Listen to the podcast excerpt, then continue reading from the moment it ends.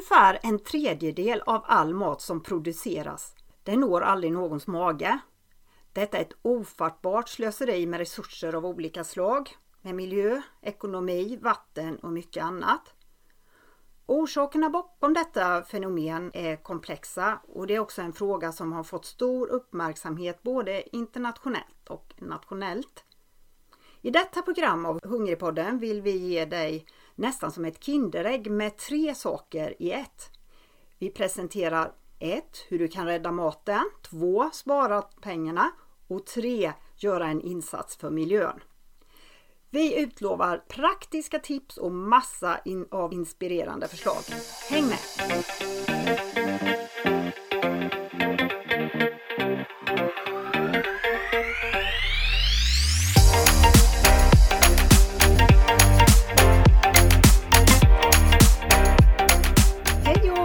Välkommen till Hungrigpodden och det här programmet som ska handla om att minska matsvinn. Jag heter Cecilia Korin. Jag jobbar som matkonsult på Hushållningssällskapet och jag kallas nästan alltid för Sassa. Och jag heter Eleonor Skytt och jag har arbetat också som matkonsult på Hushållningssällskapet och har gjort det tillsammans med dig i många år Sassa. Ja, du är ny för lyssnarna på Hungrigpodden men knappast eh, ny i branschen utan där har du en stor vana. Och eh, den här frågan som vi ska prata om idag det är ju en fråga som vi är engagerade i både du och jag.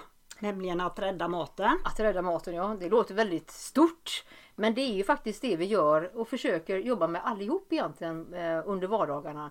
Att se till att eh, ta hand om våran mat.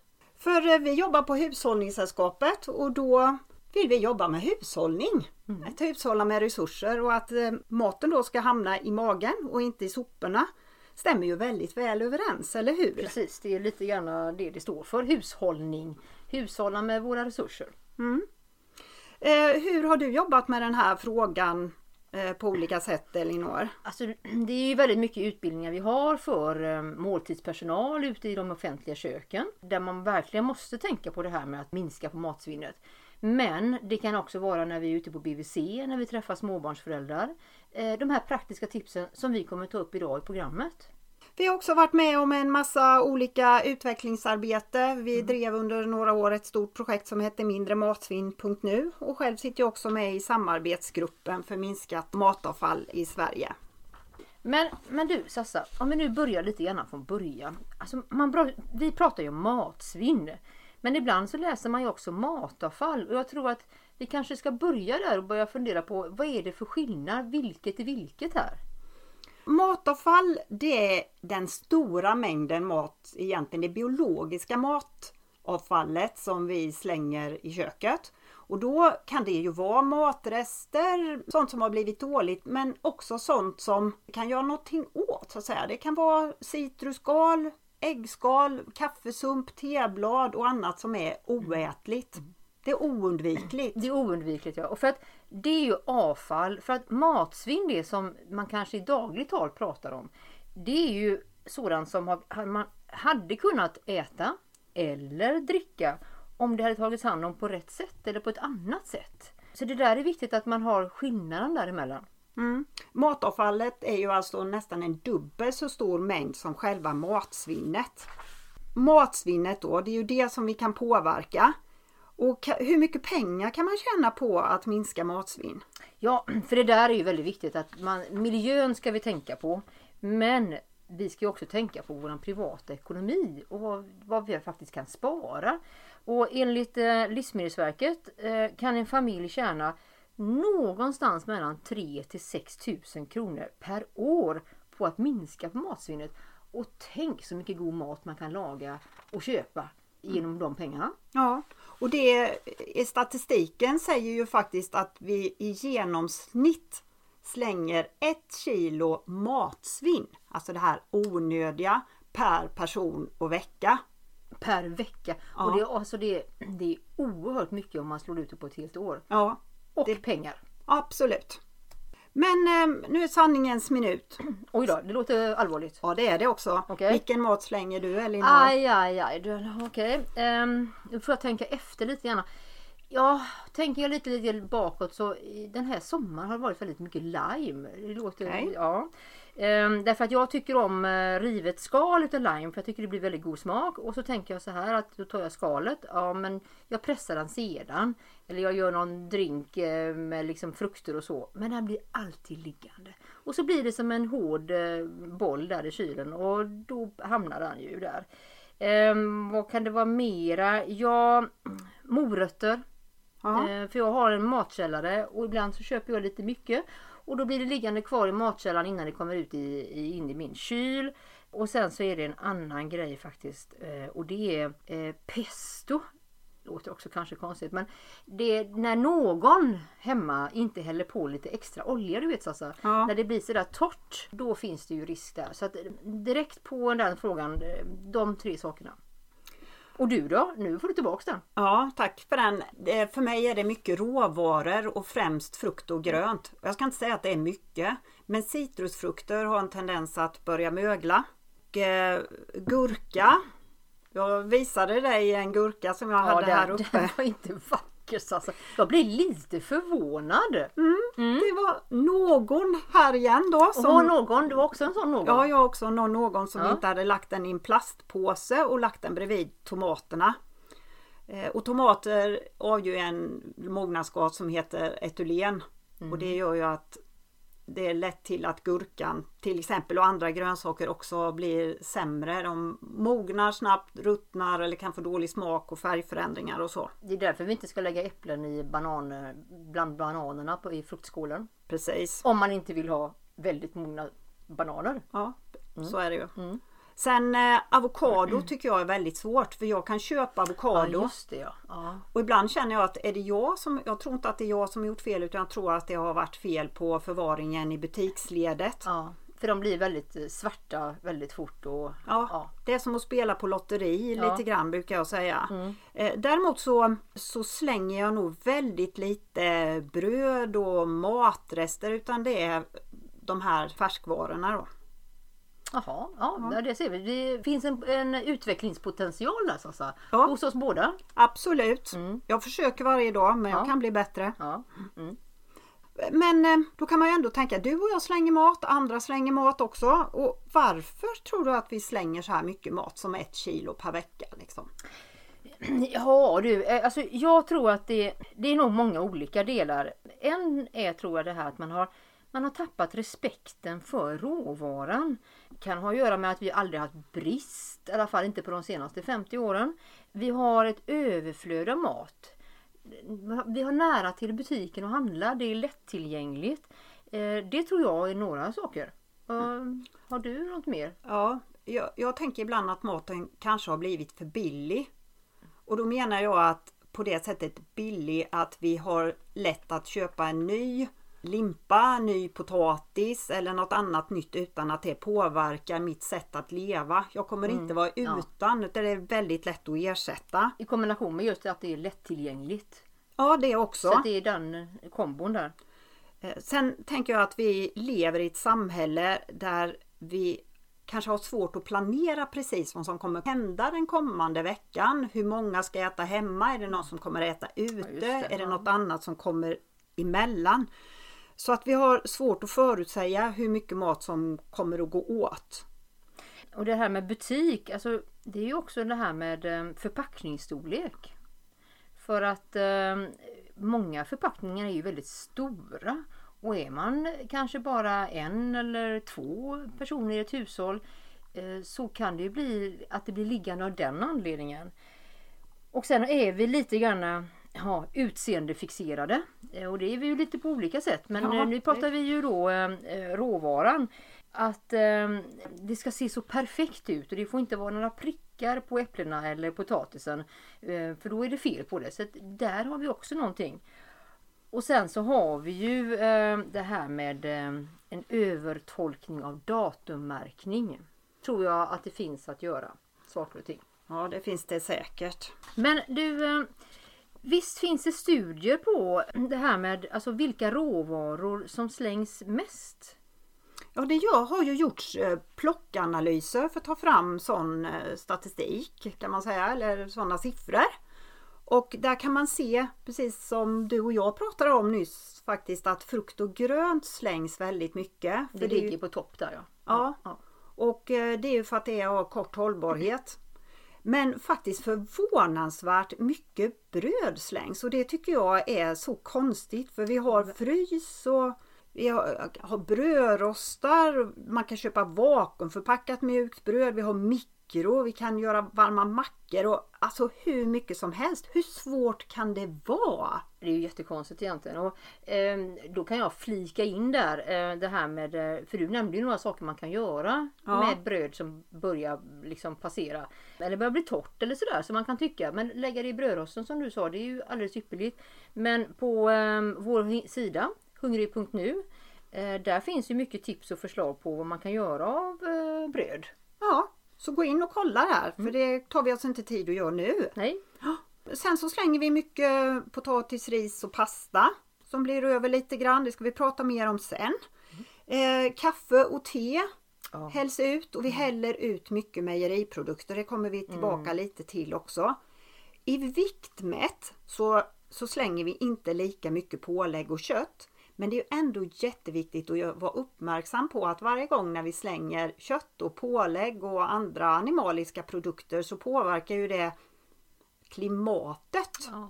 Och det är Eh, mycket. miljöaspekt, en annan miljö, eh, miljöaspekt i just det här med svinnet.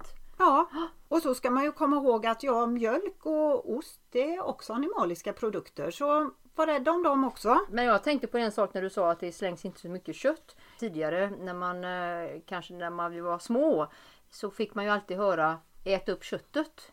Det var aldrig någon som sa ät upp broccolin. Nej, Eller hur? ja, Man skulle inte slänga köttet. nej. Men det, det har nog med den eh, här ekonomiska aspekten Absolut, att göra att det var kan jag tänka också. Mm.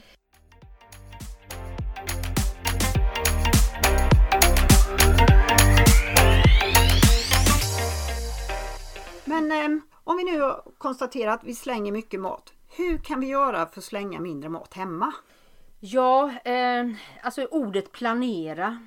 Det är lite jobbigt eh, ord för många och, eh, och i vissa perioder skulle jag vilja säga. Eh, men att planera och vara realist. Alltså det är lätt att vara, bli överambitiös. Eh, Man tänker att man ska göra det och det och man gör, köper stora mängder och så. Men alltså planera, det är lite A och O skulle jag vilja säga. Ja, det, det låter lite präktigt men det är väldigt bra. Ja, verkligen. Ja, sen tänker jag när man planerar maträtter eh, för en vecka så här. eh, Jag tänker kanske ska handla för fem dagar. Då kan jag tänka att jag handlar mat till tre dagar. Till tre nya rätter kanske. Och sen planerar jag en in en restdag. Och sen en femte dag så har jag en maträtt som jag vet att om jag inte hinner laga och äta den den här veckan så kan jag använda den nästa vecka eller veckan därpå. Det kanske är sånt som ligger i frysen, det kanske är ägg och potatis, sånt, sånt som har lång hållbarhet. Så finns det liksom ett sätt att använda, ja, någon mat att använda den dagen. Men jag måste inte. Det måste inte. Nej. Nej. Och det, det är lite grann planering där.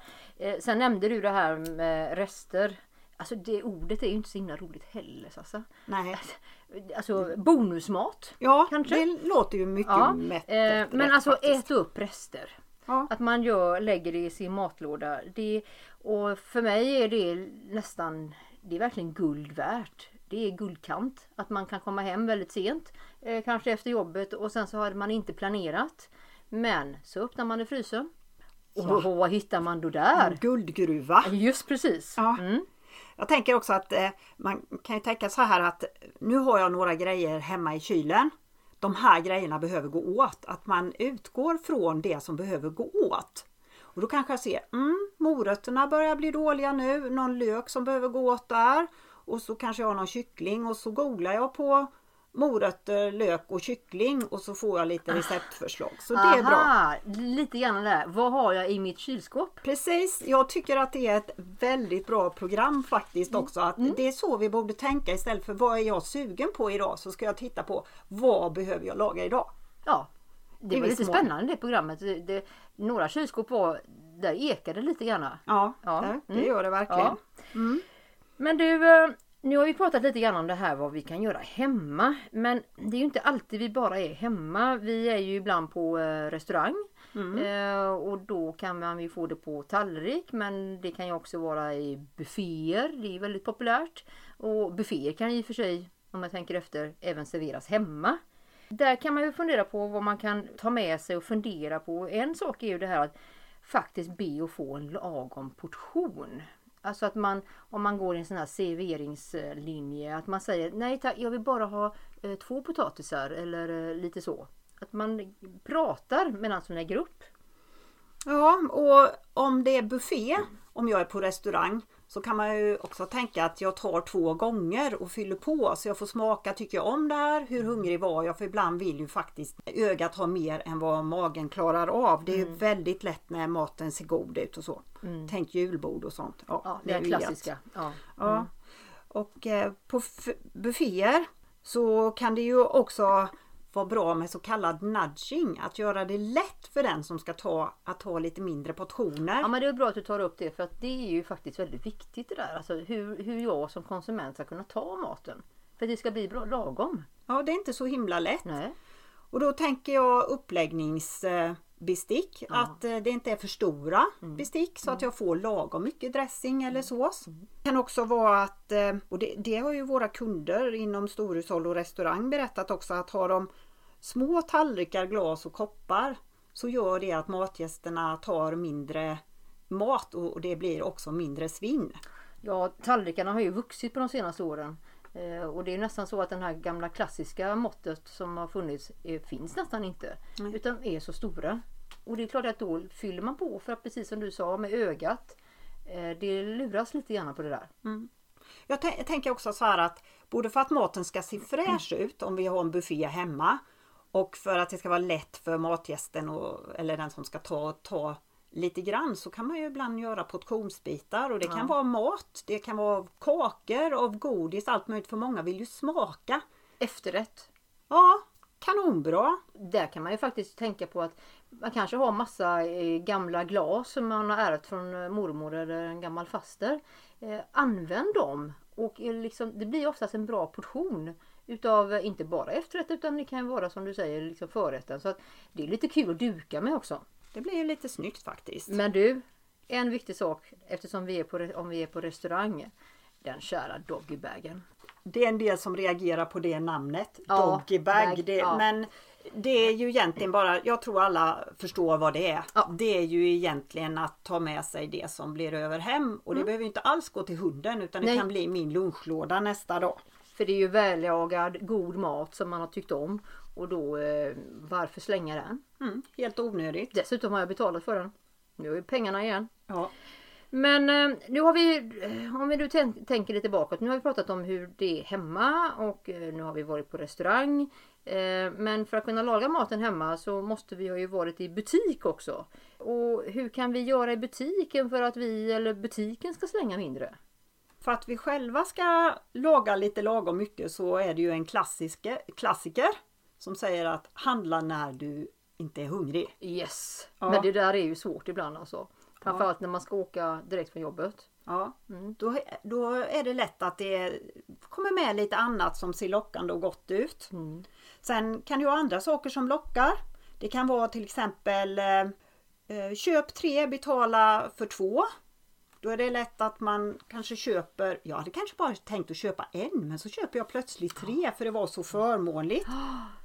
Eh, en annan sak kan vara att eh, storförpackningar är billigare per kilo än om jag ska köpa flera små förpackningar. Mm. Och där kan det ju bli ganska galet på slutet. Och nu gäller ju detta främst när det gäller färskvaror men ibland är det faktiskt bättre att köpa flera små förpackningar som gör att jag får förlängd hållbarhet än en stor förpackning. Mm.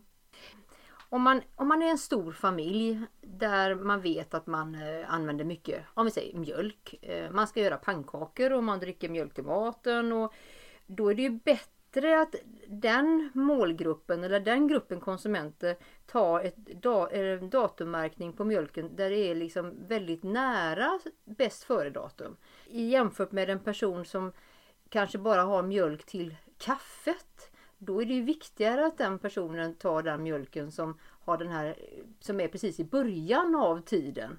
Eh, för att eftersom den ska hålla en vecka. Eftersom man har eh, då lite mindre konsumtion. Sen är ju bara ett sånt här tips eh, som vi kan leverera tycker jag. Det är ju att man kan på olika nätsidor som eh, säljer mat med kort datum eller som säljs ut av andra anledningar. Där kan man faktiskt få lite tips, saker och ting. Ja, ta vara på det som har uppstått så att Just säga. precis. Och sen tänker jag så att måste alla grönsaker vara exemplariskt fina? Det måste de ju inte. Nej, det var ju det här med utseendefixeringen. Ja precis och då kan vi ju tänka det här med så kallade ugly fruits. Eh, och det kan ju vara krokiga morötter och krokiga gurkor eller fläckiga kan vara äpplen eller potatisar som har lite skönhetsfläckar men som är helt bra mat. Och de ska vi ju kunna köpa också. Sen är det ju ganska vanligt att butiker säljer saker för halva priset. Bröd och matvaror och lite allt möjligt. Och jag tänkte på det du sa det här med ugly fruits då. Eh, jag tror att producenter skulle bli väldigt glada om vi konsumenter kan tänka oss att köpa de här som är lite krokiga och, eh, och kanske lite fläckiga. Eftersom vi vet ju att det är också en del svinn ute hos producenterna på grund utav att de vet att det blir inte någon avsalu i butik. Eller att producenterna måste sälja det eh, långt under det priset de skulle göra när det är ska säga, fina och vackra och så välformade saker. Äpplen kan ju komma i olika storlekar och ibland är det svårt att sälja små äpplen vilket jag skulle tyckt varit fantastiskt bra när jag hade små barn hemma. Ja, perfekt. Så, Ja, så det- här kan mm. vi nog utöka och tänka att sälja i olika prisklasser kanske. Ja, ja absolut. Ja, det, vi måste börja tänka lite bredare där. Mm.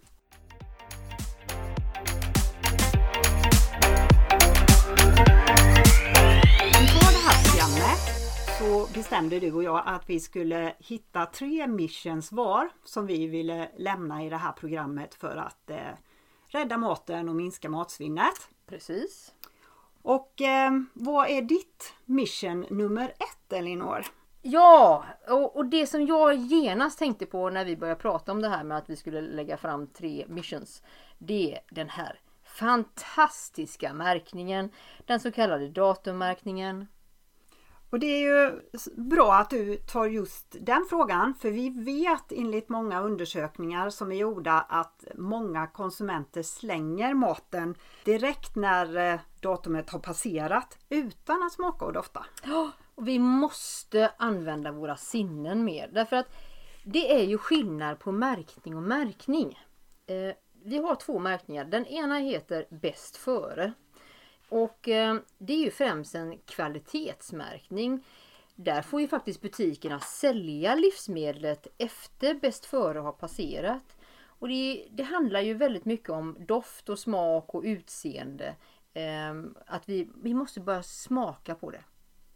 Ja, och för att göra det här, den här märkningen bäst före lite mer lättförståelig för oss konsumenter så är det idag också tillåtet att fabrikanten gör en liten till, ett litet tillägg till bäst före som är till exempel att det står ofta bra efter Mm. Eh, istället. lite. Och eh, det tycker jag är, är väldigt bra och ibland när jag är ute och, och pratar med konsumenter så blir jag lite, lite full i skratt nästan för det är precis som att klockan 12 på natten mellan en dag och en annan så är det som att en sudden death Ja just det det. som infinner sig. Nu är mjölken dålig. Mm, det är liksom det här klockslaget där. Ja. Doin. Ja. Okej. Den andra märkningen eh, som finns. Det är ju den som har då benämningen sista förbrukningsdag. Och den märkningen används ju på livsmedel som är känsliga och som kan utgöra en hälsorisk. Här ska man också veta att där får butikerna inte sälja eh, produkten efter att datumet har passerat. Men personer som har eh, nedsatt immunförsvar eller är gravida ska däremot använda så nyproducerad mat som möjligt. Särskilt när det gäller rökt gravad fisk, skivat pålägg eh, eller skuren sallad. Ja, det kan ju gälla annan typ av färdigmat också, sån här kylförpackad och så. Och här är det ju bra att känna till att eh, i dessa fall så är det en bakterie som heter listeria som kan ställa till problem. Men den kan vi oskadliggöra kan man väl säga genom att Mm. hetta upp maten till rykande het, liksom 70 grader 70 eller grader, ja. uppåt. Just det. För då kan man ändå använda den på ett bra sätt. Så man inte slänger den. Ja, för det är ju helt onödigt. Mm. Ja, men du Elinor, jag vet, jag vet ju att eh, du skulle ha det här med den här datummärkningen. Ja. Och därför så har jag förberett en liten smaktest åt dig. Är det därför du smyger med någonting här bakom ryggen? Eller på så här, Jajamensan. bakom eh, under skrivbordet? Ja, Vad har du nu hittat på? jo, nu ska du få smaka på mjölk här. Ja. Jag har hällt upp i tre likadana glöggmuggar faktiskt. Med, hjärt, som med hjärtan på. Mm, Ja, tack så mycket. Ja, Och de är numrerade 1, 2 och 3. Okej. Ja, det ser jag. Mm. Ja, och eh, de har lite olika bäst före-datum. Ah. Och nu tänkte jag att du skulle få smaka på de här tre Mm. och se Okej. om du känner någon skillnad. Smakar de bra allihopa? Ja, då börjar jag på ettan. Mm. Mm, då lyfter jag. Hur smakar det där nu då? Mm, den har... eh, Nu ska vi tillägga också då, eh, om jag ska skylla lite grann på att jag är lite tät i, i näsan då. Och man känner ju smak både med näsan och munnen då. Mm. Eh, Den har en... eh, Den smakar mjölk. Den är lite, lite sötare tycker jag. Ja, Mm. Eh, Nu ska jag ta lite en, vatten. eh, Ja, Mm. Det var vatten jag drack där. Då tar jag nästa. Mm, den har inte lika mycket söt eh, smak och jag tyckte att ettan hade Den var lite eh, fylligare på något sätt men ändå söt. mm. Och sen tar vi trean då. ja. Den var, kändes mera nästan lite vaniljig i sin smak. okej. Vanilj alltså. Mm. Mm. Mm. En annan sötma alltså. Ja, en annan sötma. Den var lite Ja, och det är ju så att eh, mjölkfett har ju väldigt mycket olika aromer faktiskt. Ja. Eh, Men det var lite vaniljtouch på den. Smakar alla gott om man säger? Ja. Smakar det mjölk alltihopa? Ja, det tyckte jag. Och tvåan kanske smakade mest mjölk. Jag får smaka på ettan igen. Jag får ta lite vatten emellan. Mm. Nu ska vi se. Intressant. Den, den har liten, liten... eh, Mm, om man tänker dig... Om man säger kylskåpssmak. Mm. Men inte störande så. Eh, Och hade jag druckit det till eh, mat så eh, hade jag kanske inte märkt det. Nej. Men det var ju Det- inget fel på dem. Nej. Ska, ska jag tala om vilken som är vilken nu då? Ja, det skulle bli väldigt roligt att höra. Mm. Ja. Eh, nummer ett som du sa att den var söt och fyllig. Men du kunde känna en liten kylskåpssmak. Mm. Den är sju dagar Sju efter dagar. eh, bäst före. Mm. Nummer två, så, du sa du, den smakar kanske mest mjölk. Den var mindre söt sa Ja, du ja. någonting om. Ja. Den är en dag efter bäst före. Den gick ut. Den gick ut. Nej det gjorde den gick inte ut ur mitt Nej, den gick kylskåp. inte ut. Nej. Mm. Eh, men i, igår då. Så Den var en dag då. Ja. Mm. Och den tredje den är faktiskt 10 dagar. Och det var den som var lite vaniljig. Ja, spännande tycker jag. Kanske är väldigt god i kaffe då tänker jag. Ja, lite, man måste ta en liten smak där igen. Mm. Ja. Nu ska vi säga att de här olika mjölkarna de har stått i mitt, mitt kylskåp. Mm. 4-5 grader. De har varit öppnade eh, allihopa. Mm. För jag har tagit lite utav dem i olika och så sparade jag lite. Och det är därför kanske man känner just den här lite ja, kylskåpssmaken. För den kände jag inte på tvåan. Nej. Eh, men alltså återigen, eh, skulle man ha det till maten eller, eh, eller ha det i kaffet eller att man dricker den till så hade jag inte märkt det. Nej. Och jag, och jag står upp fortfarande. Ja det gör du. Ja. Kanonbra. Ja.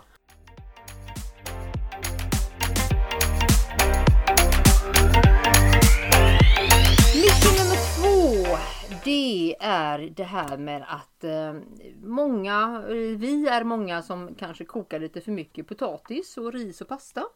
För det är ju det här med vad är en portion? Och man, när det gäller ris och pasta så häller man alltid i lite extra för man tycker att det ser för lite ut. Och potatis kan ju också vara det här att man har en portion som är kanske 150-175 gram och det kan ju lika väl vara en stor potatis eller tre små. Men i vilket fall som helst, oavsett det, blir det över så kan man spara detta i kylskåpet. Om man tittar på potatis så kan man ju använda kokt kall potatis som eh, bindmedel till exempel om man gör köttbullar. Så man lägger det där i. Ja.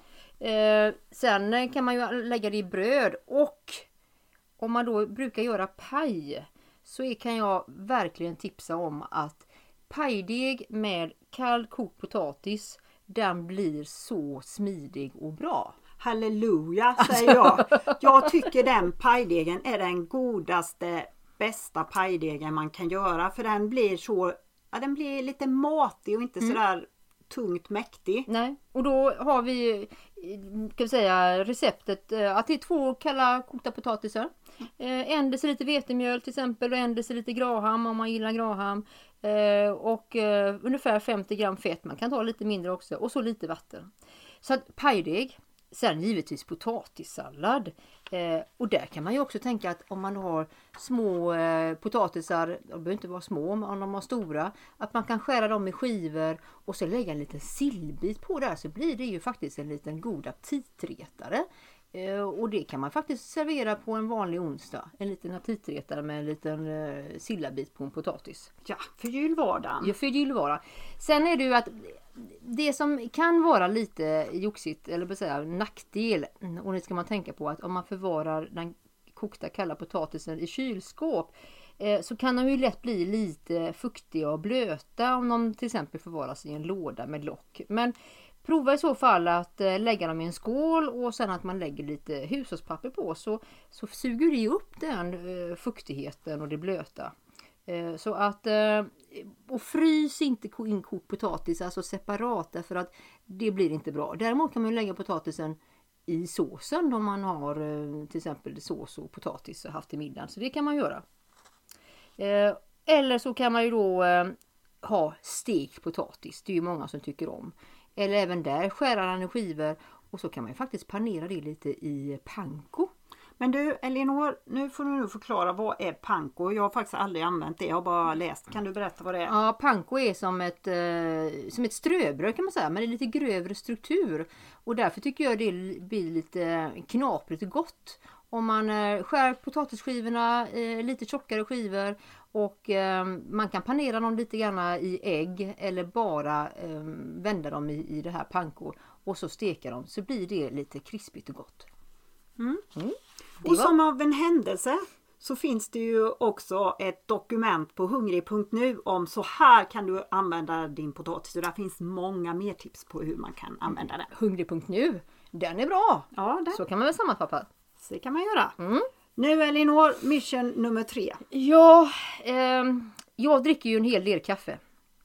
Eh, och det har fått mig att tänka till lite grann och även alltså när man börjar titta på hur andra eh, på jobbet till exempel eh, alltså hur vi hanterar våra kaffeslattar. Ja, För det, det blir. blir. några stycken. Och eh, enligt statistik ifrån bland annat Naturvårdsverket så hälls i snitt var tredje kopp kaffe ut i slasken. Och då började jag fundera lite grann, hur produceras kaffe? Eh, och för varje kopp så krävs det 64 kaffebönor. Och kaffe odlas långt borta Kaffebönorna handplockas, de transporteras via både åsnerygg och lastfartyg och biltransporter hela vägen hem till oss eller till restauranger.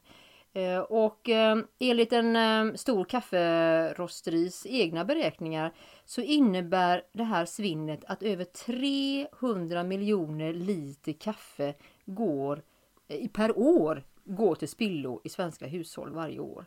Och samtidigt då Samtidigt riskerar kaffeproduktionen att halveras fram till 2050 på grund av klimatförändringar. Och då får man sig en tankeställare tycker jag att koka bara det kaffet som man ska använda, att man dricker upp kaffet. Där har vi ju ganska nackdelar med våra muggar tänker jag ibland.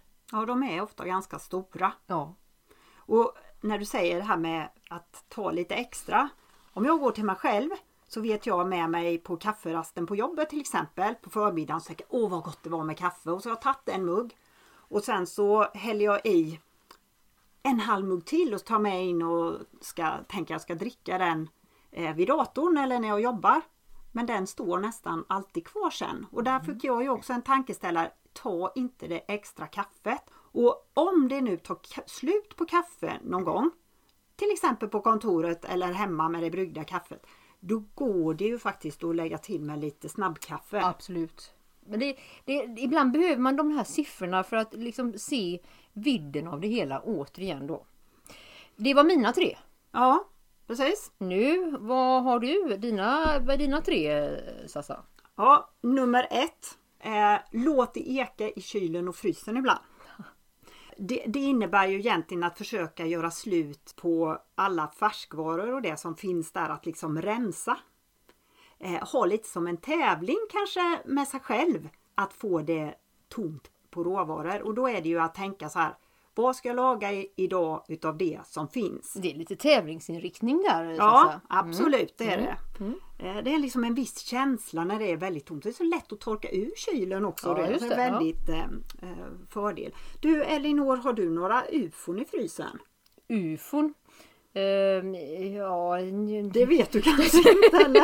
ja, det, det, ibland kan man hitta massa konstiga saker när man frostar av. Så längst in så undrar man att uh, hur kom detta in i frysen? Är ja. det dem du menar? Ja, är det dem du det kallar är precis dem. Det är ufon. Jag läste det någon gång. Jag har inte kommit på det själv faktiskt. Okay. Men det är unidentified frozen objects. Åh, oh, det är oh. alltså ja precis. Okej. Okay. Men det är precis ja, det, är det du beskriver. man vet inte vad det är för någonting. Nej.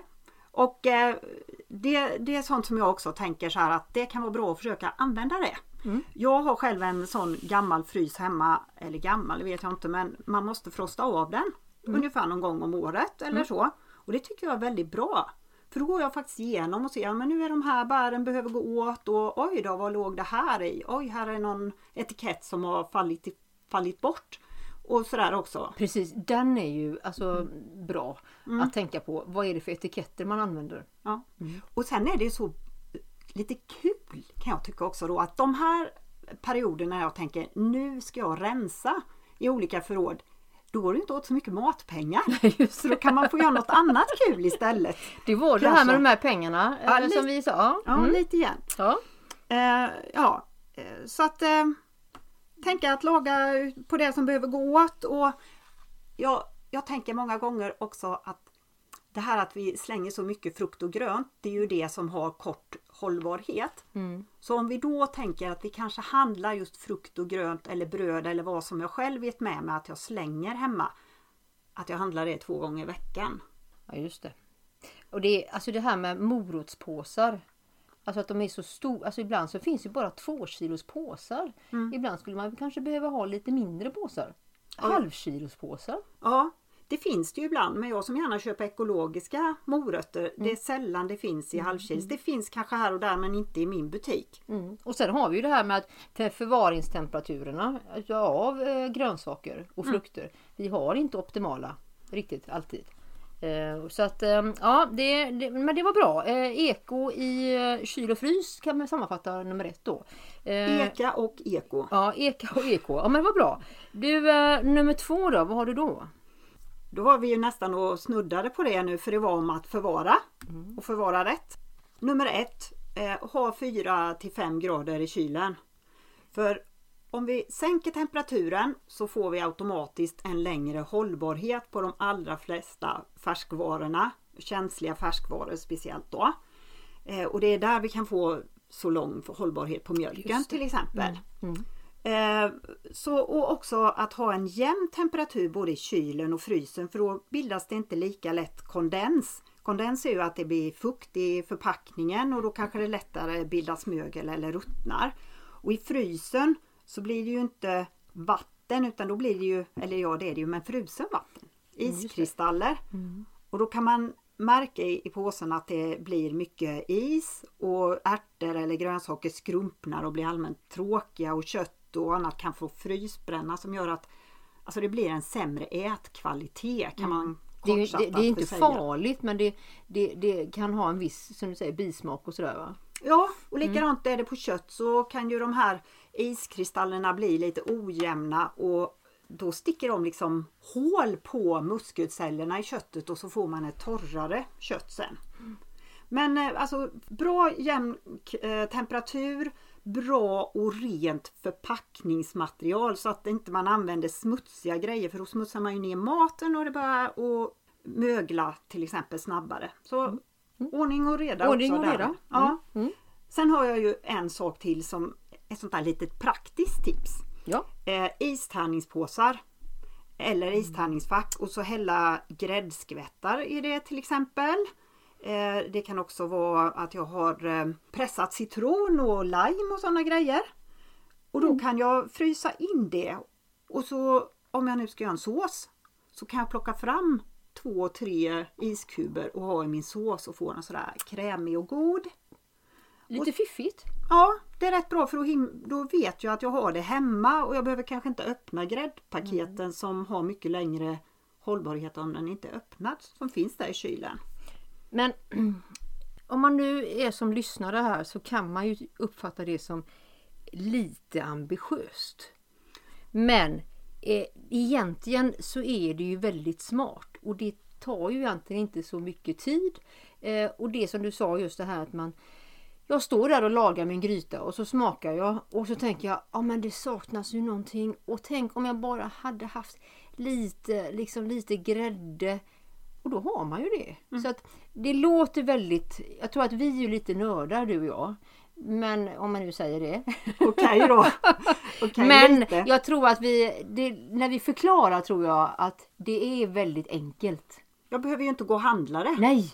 det nej. finns där. Ja, Det är ju som vi sa innan, det är bonus. Och det är kan bonus. Ja. Det kan vara liksom att, att frysa ner en slatt vin och det kan vara krossade tomater, tacosås och ja, lite utav varje. Tacosåsen, det var bra att du sa för det brukar ibland bli kvar. Ja, försök att använda den på något Ja. bra sätt. Ja. Liksom. Precis. Sen, då har vi den sista.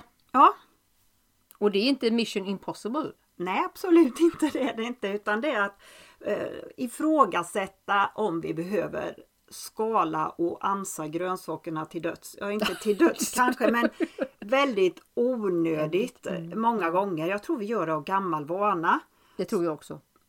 Så när vi står där med potatisen så kan vi fundera på, behöver vi verkligen skala den här potatisen? Mm. Rostad i ugn så behövs det ju absolut inte. Nej, verkligen inte. Och den är god att äta annars också. Morötter, rotfrukter som ska rostas och stekas och vokas. Det är inte nödvändigt. Och äpplen till äpplekaka och i sallader. Alltså det finns ju massa näring i äppleskalen också. Och det känns väl ganska trist att ha köpt jättefin potatis, kanske delikatesspotatis.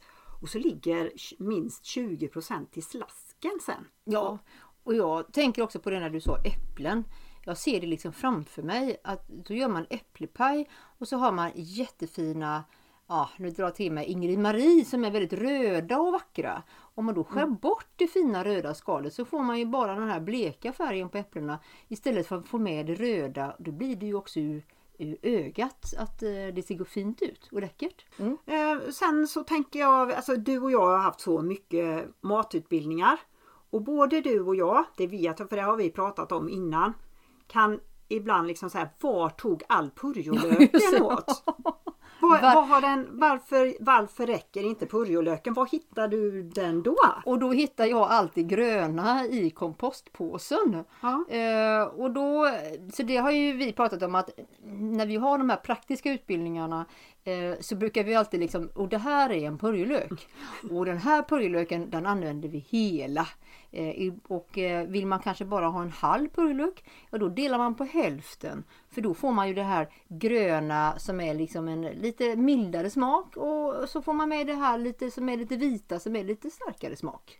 Och jag måste bara säga där också då att jag hade ju en utbildning när det var en som slängde allt det vita.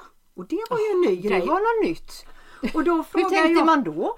Ja, då hade hon hört att det var mest näring i det gröna. Så därför så slängde den här personen det vita. Ha. Ja, Men då kan man det. sammanfatta det. Använd helt. Jo, man får ta bort det, liksom det här fnaset. Ja, det får man. Ja, Om det är något som är lite... Lite så och lite dåligt. Mm. Ja, det kan ju bli lite visset och så. Ja. Sen eh, tänker jag, jag pressar gärna citrus med en citruspress för då tycker jag jag får ut mycket, mycket mer. Även om kockarna på tv inte gör så, så gör jag det. Eh, jag använder stammen på broccolin och inte bara blommorna. Och så vidare. Får jag någon fin ekologisk blast på morötter så tycker jag det är gott att, att använda det. Nu är det inte så Vad många. gör du då?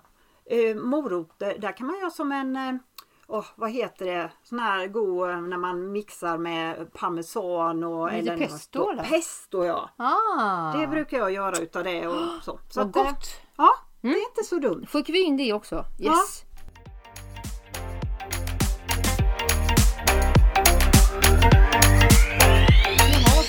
Jaha, vad? Resten. Resträtter. Resträtter? Bonusmat?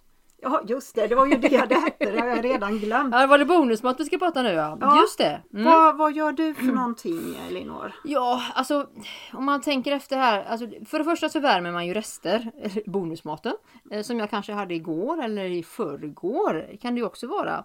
Eller så kan jag ju piffa till vissa saker. Eh, Jag tänker på eh, potatismos. Alltså att värma potatismos är ju inte sådär jättegott. Det är kanske någon som tycker det, men jag personligen tycker inte det.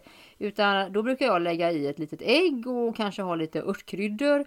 Och så gör jag potatisplättar Mm, eh, okej. till maten. Ja. Sen eh, soppa. Man kan ju nästan koka soppa på en spik. Men då kan man ju använda det åt andra hållet. Här kan man ju eh, koka soppa på alla goda saker som har blivit över. Och det kan ju vara så att jag har lite, någon liten korvsnutt över eller lite kyckling eller någonting annat. Eller att jag har en gryta som jag kanske kan späda lite grann genom att bara att man tillsätter lite mer buljong. Eller om man då gör en soppa från grunden att jag fräser lite lök, eh, lite vitlök, eh, kanske de här resterna på purjolöken, lite tomatpuré och så blir det simsalabim en soppa. Sen är paj tycker jag väldigt bra. För då gör jag pajskalet med den kokta potatisen. Ja, Just naturligtvis. Ja. Eh, och där kan jag ju då lägga eh, då resterna som är kvar. Det kan ju vara lite, det kan ju vara lite någon köttfärssås som är över eller det kan ju vara någon liten gryta eller eh, det kan vara något vegetariskt som jag haft och då kan man ju göra en äggstanning och hälla över eller bara ha lite riven ost. Sen så brukar jag ibland göra rens i grönsakslådan. Det är rätt kul tycker jag. Det kan vara den här snutten purjolöken igen. Det kan vara en bit kålrot eh, eller lite äpple som är lite mjukt. Så kanske jag hittar lite um, ufon i frysen, det vill säga lite frysta grönsaker. Och då kan man ju fräsa upp det här allting i stekpannan och sen kan jag lägga i ett paket bönor. Eh, och så krydda med eh, favoritkryddorna, kanske sweet chilisås. Den är ju väldigt bra, den kan användas till mycket. Och så blir det liksom en liten wokrätt och så kan jag servera någon eh, ja, smaksatt yoghurtsås till. Yoghurtsås är bra till mycket. Ja, Jag håller verkligen. med om sweet chilisås och så ska jag lägga till en då fishsås. Som jag tycker liksom kan få en sån här Wow vilken god smak det blev. Ja, och Den. får jag lägga till en sak till då? Ja. Du vet när man står där och funderar på att vad är det som saknas? Då kan man ha eh, fisksåsen. Mm. Men en annan bra sak, det är tabascon. Någon liten droppe tabasco förstår du. Det kan göra bonusmaten till skyhöga liksom sån här bara gloria. Tjoho! Joho, ja. Ja. Men du, det var mina bonusar. Vad har du för bonusar? Ja, jag, jag ska i alla fall säga att jag tycker det är jättebra att värma matrester. Mm. Ibland precis som de är. För det är ju som att ta fram en färdig matlåda ur frysen. Mm. Det, det är jättebra. Snabbt går det också. Eh, eller så tar jag med det som eh, matlåda då. Men annars så lägger jag gärna rester. Jag kanske smaksätter det lite och så lägger det i tortillabröd, pitabröd eller pannkakor. Pannkaka? Ja, Gör du vanliga pannkakor menar du? Ja, Ja. och ibland kan det vara på kikärtsmjöl och sådär också. Det är lite olika och ibland äter jag det här kallt. Det beror lite på vilken rest det är. Och ibland varmt och ibland kan man slänga in det i ugnen med lite riven ost och så. Mm. Eh, sen så äter jag ganska ofta lunch hemma för jag sitter hemma och jobbar vissa dagar. Och då brukar jag göra sådana här som jag kallar simsalabim-tallrik. Och då kan jag ta lite smårester, lite utav varje och lägga på den tallriken. Då kanske jag har några kokta potatisar. Eh, kanske det finns någon, lit- något kokt ägg. Och så kanske jag tar några låt oss säga, lite surkål. Tycker det är väldigt gott. Kanske ha lite hummus, en liten dutteslatt kvar utav det. Jag kanske hämtar några grönsaker ur frysen så blir det här en riktigt bra tallrik. Då ser jag nästan att det är en eh, typ eh, mesetallrik eller en tapastallrik. Ja, lite så. Men då, då är det ju små Ah, grejer ja, som man kan göra åt på det sättet. Och bara jag lägger upp det lite snyggt så blir jag, tycker jag det är aptitligt och roligt. Blir du lite äta glad det. då? Ja, det blir jag faktiskt. Jag blir glad av fin mat. Ja, kropp i själ, ja, både i kroppen och själen. Ja, det Ja. kan man säga. Mm. Och sen så har jag ju min trerätters. Och det är också när jag får såna här småmängder, för jag sparar gärna småmängder. Då kanske jag har en halv portion soppa, då äter jag den som förrätt. Och sen så fortsätter jag med att jag har en, lit, en lasagne som inte räcker till en hel portion. Så äter jag det med någon liten morot till kanske eller något. Och så kanske finns en halv portion fruktsallad eller något annat kvar. Så att många smårätter blir som en hel måltid. Trerätters på en... Det låter ju... Ja. Ja, det, men det är bra, det är smart. Trerätters eh, till eh, ja, vardagslunchen på jobbet. Ja. Liksom. eh, sen så om man har färssås så kan man göra chili på den eller soppa, lasagne, lägga på varma mackor. Det är bra. Eh, sen så får vi ibland mogna bananer. Jag verkligen tycker illa om att äta mogna bananer rakt upp och ner. Men i smoothie är det jättebra eller glass. Just det, för då får man lite sötma där och lite konsistens där. Mm. Det är bra. Och sen så måste jag ju nästan erkänna en sak också. Okej. Jag tycker det är fantastiskt gott med stekt havregrynsgröt. Eh, Stekt havregrynsgröt. Ja, men nu måste jag ju berätta att Ja, det det här måste- måste, ja. man göra på ett alldeles speciellt sätt för att det ska gå bra. Det får inte vara så här kladdigt och kletigt så. Nej. För det är det kanske många tänker. Ja, jag ser det Alltså, framför mig. här. Ja, man ska skära den väldigt tunt. Och sen ska man ha den i stekpanna med, alltså det får inte vara för lite fett, det får det inte vara. Nej. Och så ska man ha på medelvärme och sen ska man sänka det.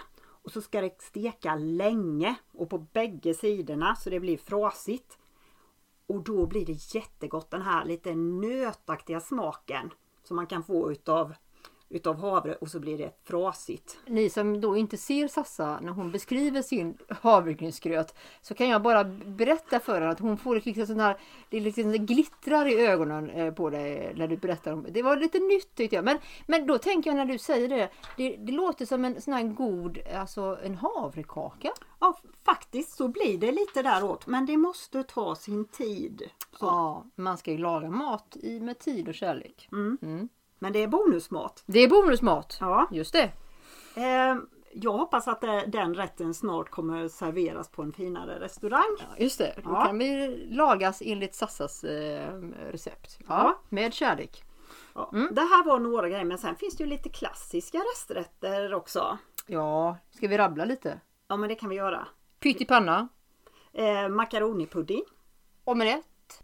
risgrynspudding, Eh, då tänker jag på, vi pratade om potatis, eh, vad som kunde man göra då? Då hade vi ju ris också. Då tänker jag eh, fried rice. ja det är ju liksom Asiens svar på pyttipanna kan man säga då. Just det. Fattiga riddare, Fattiga riddare, det var bra. Undrar om alla vet vad fattiga riddare är? nej det kanske du kan berätta. Ja, det är så enkelt att man gör en pannkakssmet och sen så tar man vitt bröd. Man kan ju kantskära det lite grann och så lägger man det i pannkakssmeten och så lägger man upp det och så steker man det.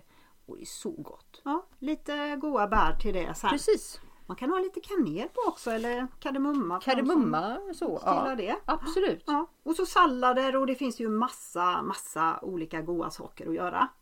Eh, men nu har vi pratat väldigt länge du och jag. Ja. Och vi skulle kunna prata ännu mer men nu känner jag att nu får vi nog försöka att runda av va? Ja, jag tror att vi har fått med en hel del. Eller vad sammanfattning på detta? Om vi tar våra missions Ja, skulle vi kunna göra. Mm. Och även om det inte kanske var sagt som ett mission så tror jag ändå att vi vill gärna ha med att det är bra att planera. planera. Det är A och O. Eller, jag- så här, nu blir vi sådär jobbiga igen. Ja, Eh, men alltså, det. ja, men Ja. planera är det kan ju bara vara det här att vad ska jag ha till middag? Att man tänker lite framåt. Och att, Mm. Ja, att man, om man till exempel lagar för två eh, portioner. Att man tänker att man lagar för fyra. För att då kan man ju få det här att eh, man kan ha det i frysen. Och ta hand om det på rätt sätt och använda det som lite bonusmat. Det är ju faktiskt också tycker jag ett, ett eh, ekonomiskt eh, tänk, tankesätt. Ja. Sen så hade du datummärkning. Datummärkning. Alltså tänka på bäst före datum är en sak och där ska vi då använda våra sinnen. Och jag fick smaka på mjölken. Ja, Hur gammal var den äldsta mjölken? Eller tio dagar. Tio dagar och det var inget fel på den. Han hade lite vaniljtouch på det hela. Ja, bra till kaffet. Just bak till kaffet. Och sedan så hade jag ju det här med att ta hand om potatisen. Den ska vi ta vara på. Just det. Och sedan så var den tredje, det var det här med kaffeslatten. Att vi tänker på att faktiskt eh, dricka upp eh, kaffet och, och koka och tillaga kaffet så att det, det inte blir stående och, och så helst ut. Och dina tre? Eh, låt det eka i kylen och frysen ibland. Ta vara på resterna och råvarorna som finns där och utgå från det snarare än på vad jag är sugen på idag. Förvara maten rätt. Sänk gärna temperaturen i kylskåpet till eh, någonstans mellan 4-5 grader. Och sen kan det vara vissa grönsakssås som ska vara utanför. Men eh, rätt förvaring.